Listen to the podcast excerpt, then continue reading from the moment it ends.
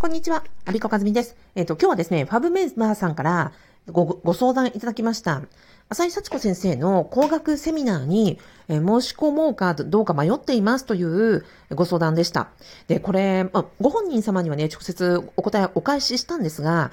このラジオをお聞きの皆様とか、私のメルマガご覧になっていらっしゃる方とかは、浅井先生のね、私がその浅井先生のご著書で、私の副業不動産ゼミを運営しているのが、分かっていらっしゃる方多いので、私のスタンスをここではっきり明言させてください。私は、浅井先生の書籍は勧めますが、高額な、セミナーはお勧めしませんので、ここで、明確に、私のスタンスをお伝えさせていただきます。浅井先生は、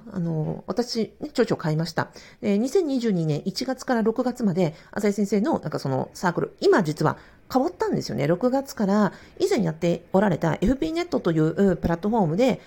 教材とか、コンサルとかされてたんですね。で、そこは、昔はその FP ネットさんの時は月額、5400円だったかな。なんかね、その月額サービスで、相談会とか勉強会とか、月例、なんですかね、月1回の、セミナーとかを配信されてたんです。だから私入ってたんです。で、それをモデルチェンジされて、その FP ネットさんとの契約を、打ち切られて、で、ご自身で独自でオンラインスクール販売をされ始めたんですね。で、私はその1月から6月までの月額課金のサービスにも入っていました。で、そこで、勉強会と称して、先生の、ズームコンサルを月1受ける、勉強会というのも参加させていただいてました。そこの中で、浅井先生に私のそのね、オンラインスクールで先生の書籍をご紹介させてくださいというのも OK いただいてたし、私はその浅井先生と直接ズームで何度も話をさせていただいて、ご指導も受けてました。で、その立場でお話をさせてくださいね。で、その私が、今はもう浅井先生のスクールとは、一切、には入っておりませんし、当然ながら今回の、FP ネットを解約された後のスクールは、正直説明受けたんですけど、もう入る価値ないなと思って入ってないです。今回そのファブメンバーさんも、私がその、FP ネット解約された新規のスクールの説明を聞かれたようで、あまりに高額なので、安倍さんこれどうですかねっていうふうに話をしていただいたんですね。で、その、講座、浅井先生の現在の講座は通常コースで698,000円、個別コンサル付きのプラチナコースは998,000円、約100万の、コンサル付きセミナー、講座ということなんですよ。もう正直、で、これを私は勧めませんということです。私も入らなかった。で、なんでこれを入らなかったかっていう、3つの、視点をね、お伝えさせてください。で、あなたが、払いたくて入るのであれば別にそれは止めませんよ。ただ私がなぜ、この、浅井先生の月額じゃなくて新規、新しく立ち上げた、セミナーやコンサルを一切入らなかったかというところ3つです。まずは、この高額セミナー998,000円とか、70万円とかっていうのは、誰に向けてやっているかっていうことなんですよ。私、その先生のスクール半年間ね、入らせていただきました。先生のお客さんっていうのは、私たちみたいに練習物件を最初に1棟目買いますっていう方はほとんどいなくって、先生の、ロイヤル顧客の方々は、メガ大家さんで何棟も持っておられて、もしくは不動産業界どっぷり、深くまで知ってらっしゃって、で、アパート何棟も持ってますとか、で、それでもう専業大家さんとして活躍してますと。で、先生、浅井先生非常に魅力的な方なので、はっきり言えば、先生の、ことを大好きなファンのね、おじさま方が、もう先生とね、いっぱいそのコンサル受けたり、いっぱいセミナー受けたり、その大家さん同士の、コミュニケーションを取りたいっていう方が、浅井先生の、ロイヤルカスタマーなわけですよ。じゃあそういう方がなんでこの高額セミナーとか入るかっていうと、メガ大家さんで、あまりにも儲かったら、節税のために経費いっぱい使いたいんですよ、大家さんって。で、儲かってる、ビジネスはですよ。ということは、このね、98,000円だろうが、ね、60何千円だろうが、これを経費として落とすことによって、で、その節税になったりとか、要はプラスになるわけですよ。経費使いたいんだもん。という人のための高額なわけです。で他にもね、大谷塾たくさんあります。私もその北海道大谷塾にも入らせていただいてます。で、私みたいなピヨピヨもいるし、もうね、メガ大家さんたくさんいらっしゃいますよ。そういう方がどういうお金の使い方してるかっていうと、北海道大谷塾には沖縄不動産投資クラブというのがあって、で、その、ね、沖縄の現地の不動産の物件を視察しましょうと。で、ついでにゴルフもやりましょう。もちろん、アクティビティも、で、ウィンドウ、海で遊ぶやつとか、まあ、旅行を兼ねて行きましょうと。そしたら北海道から沖縄まで行って飛行機代もセミナー代もゴルフ代も全部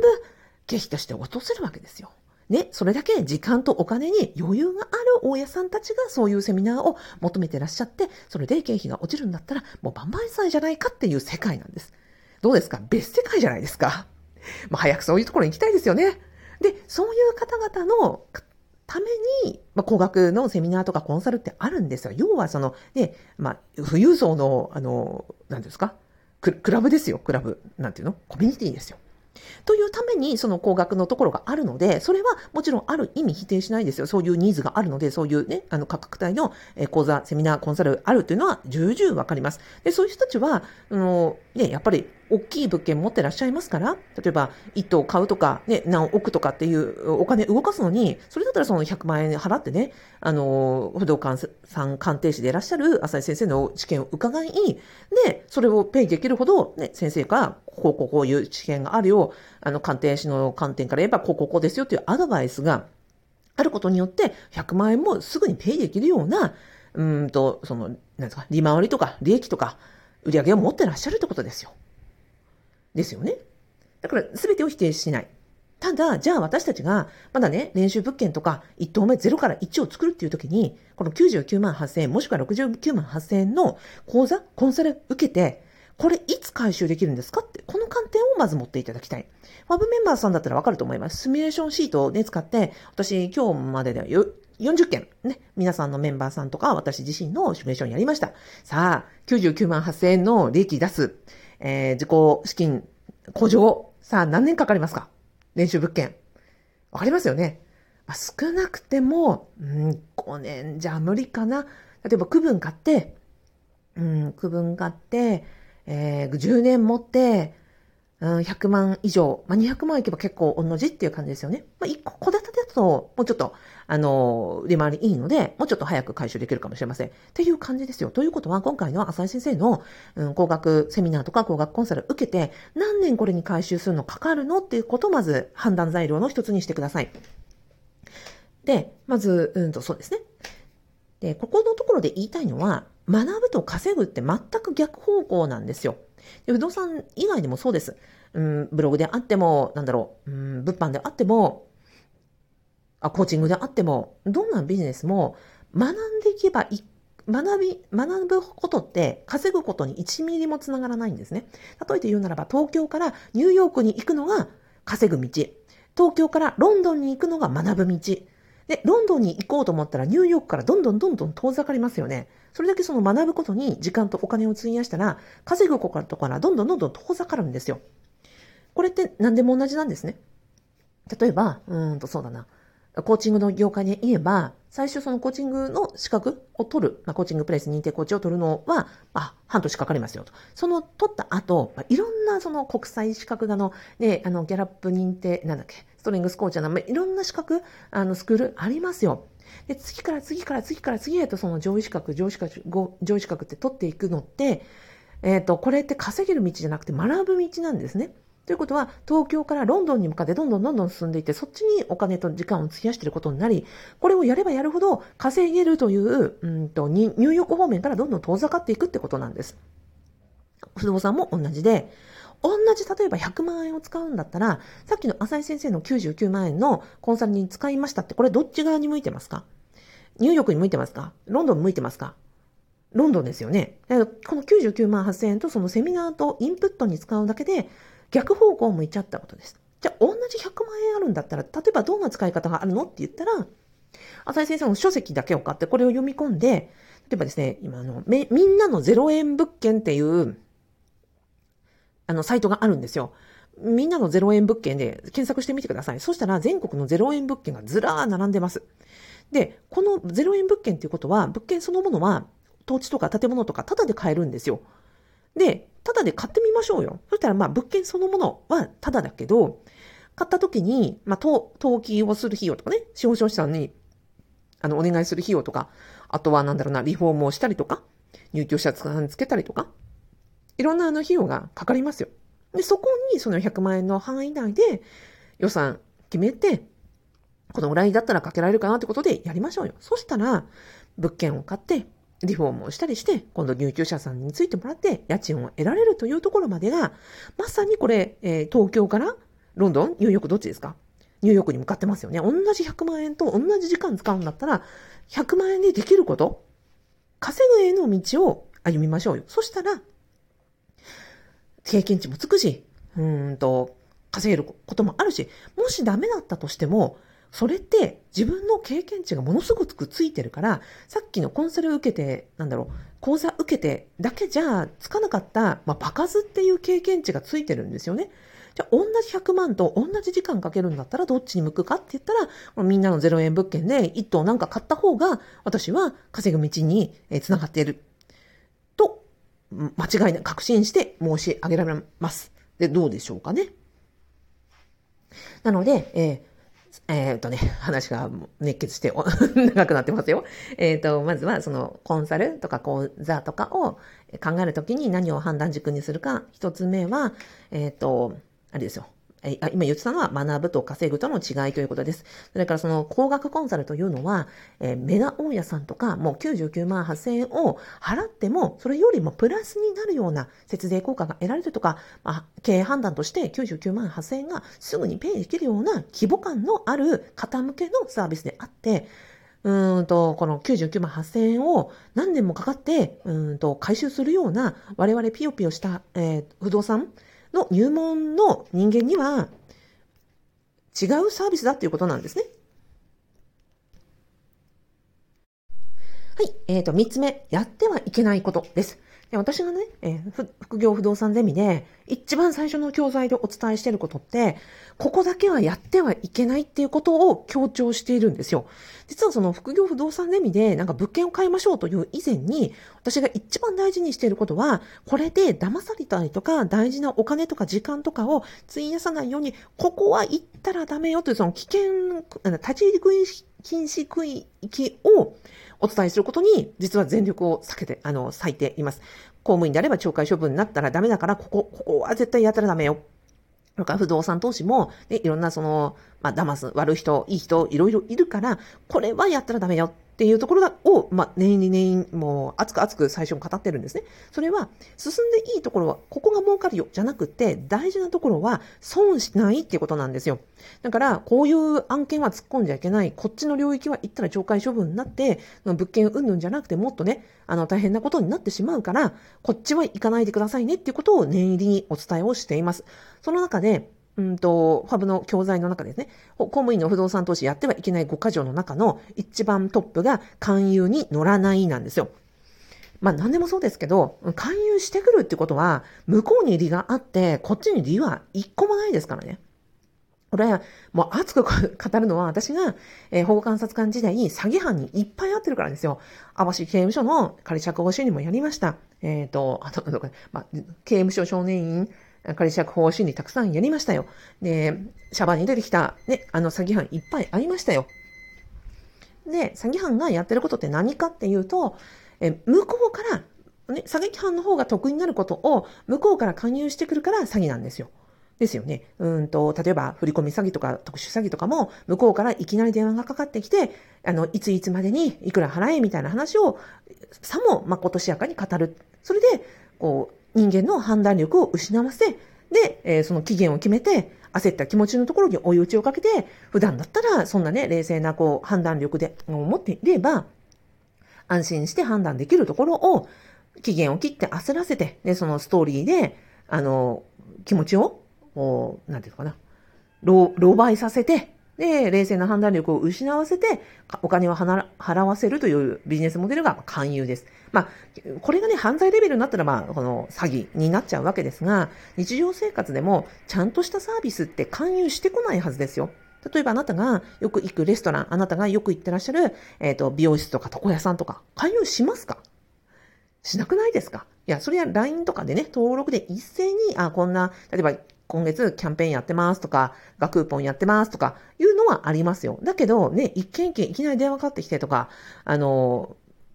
セールストークされて、もういつもいつまでにね、何十万何百万、払ってくださいなんて言いますか？言いませんよね。私もやりませんよね。私はメルマガとかで、こんな、例えばファブやってますとか、ね、ラジオやってますとか、いろいろ言いますけど、うん十万円のことを、100万円金をいきなり期限切ってセールするってことないじゃないですか。それって真っ当じゃないからですよ。で、あとは何百万円単位でも真っ当なのであれば、こんな風に相談してくるってことないんですよ。あ、これはめっちゃ気持ちよくね、お金払おうって思ったら、相談なんかせずに、もう、なんだろうな、もう払わなきゃ損だわぐらいに思わせて、で、払うっていうサービスはあるでしょう。それって迷わないぐらい、例えば相手を視点品をしてるとか、本当に内容サービスに納得がいくとか、あると思うんですね。はい。というわけで、相手から、先方からこういうのどうですかって言って、誘われるっていうのは、向こうが手間暇かけて誘ってくるわけなんですから、向こうがそれやってもあまりあるくらいの儲けがあるってことなんですよ。私も、なんだったっけな。何年か前に、公務員をやってましたという人との知り合いになって、最初はなんか大人友達っぽい感じで、なんですかね、やり取りさせていただいてたんですが、ある時からなんか投資案件を進められるようになり、もうしつこく、なんかランチ会 2% とかなんとかかんとかってもう言う、向こうがしつこく誘ってくるようになったんですね。もう話聞いていたら、向こうが私を誘って、なんとかっていうの投資クラブみたいに入れることによって、あっちの方が、なんですか、紹介料をもらえるっていうビジネスモデルだったんだそうのようでした。ということは、向こうが誘ってくるってことは向こうに利があるってことです。私が投資で儲かるんじゃなくって、紹介してくれ。要はネットワークビジネスみたいなもんだったっていうことですよ。なので、もちろんこちらからはもう一切お断りしたし、もうすべてブロックさせていただいたというようなことがありました。なので、まずまとめますね。高額セミナー、高額じゃなくてもそうだよね。どこにお金と時間を投入するかって私たちの人生において本当に重要な決断の場面だと思います。で、今回お伝えをしたのは、サービスそのものに、いいは悪いはないと。メガ大家さんにとって必要なサービスかもしれないけれども、私たちのステージにおいてこの金額を払うこと、金額とお金を投入することがいつ回収できるのかということを観点を持ってください。それから、1個のサービスではなくて、他の不動産セミナーとたくさん比較して検討してください。で、例えば私の北海道大家塾は入ってますけど、無料会員でもものすごいサービスがあって、私月額1100円のなんか一番低いランクのサービス入ってますけど、それでもね、消化しきれないぐらいのすごいの来ますよ。なんか月1回のレターとかメルマガなんてすごいいっぱい来ますし、無料相談会もついてますし、月1回のなんかセミナーYouTube 配信は無料、会場受講が、会場費は2500円ぐらいかな、払うみたいな感じです。むちゃくちゃ良心的じゃないですか。だから今回のその浅井先生の高額セミナーの内容と比べて、私のその入ってる北海道大家塾の1100円のプランが全く、なんていうのこれ、こんなに金額違うんですかっていうぐらい、なんか私の方がむしろびっくりしたみたいな感じでしたよ。はい。というようなことで、1個だけでこれ入るかどうかじゃなくて、他もいっぱいいっぱい資料請求をしたり、他の親塾とか親、セミナーとか見てください。で、比較検討した上で本当にここがいいんだったら私は止めませんけど、比較検討もせずに、盲目的に選ぶのはやめましょう。はい。それから2つ目、そもそも学ぶと稼ぐというのは、ロンドンとニューヨークぐらい全く方向が違うことなので、同じお金を使うのであれば、そうで受動的に学ぶというのは、全くお金が稼げる方向には進めません。だからお金の使い道としては、例えば0円物件を買って、一通りのなんか流れをつかむという方が、次につながる大きな学び、生きた、生きた経験になります。だからお金の使い道をそもそも考えましょう。それから最後、やってはいけないというところです。ここをやっていいよとか儲かるよという王道は実はビジネスってなくて、でもここはやっちゃいかんよっていうことはすごく明確です。だから公務員は公務員の懲戒処分をしたら、そもそも、元も子もないというところがありますので、そこ、懲戒処分のやってはいけないを徹底的に私のファブでは解説をしております。それから、不動産投資においても、ここはやっちゃいけないというのがあります。その最たるものが勧誘には乗ってはいけないです。で、これは、すべてのサービスの勧誘においても、健全なサービスほど勧誘というのはしてきません。で、悪質なサービスほど期限を切って高額で、向こうからマンツーマンでもう釣ってきますので、そういうサービスほど注意をしてください。はい、最後までお聞きいただきありがとうございました。もうこの今ね20分語り尽くしますけど、でもこの内容を聞いたらあなたが今後多分ね無駄なお金ってうん十万、うん百万、うん千万単位で節約できると思いますし。それぐらいの、価値があるというふうに思ってお伝えをさせていただきました。最後までお聞きいただきありがとうございました。安比子和美でした。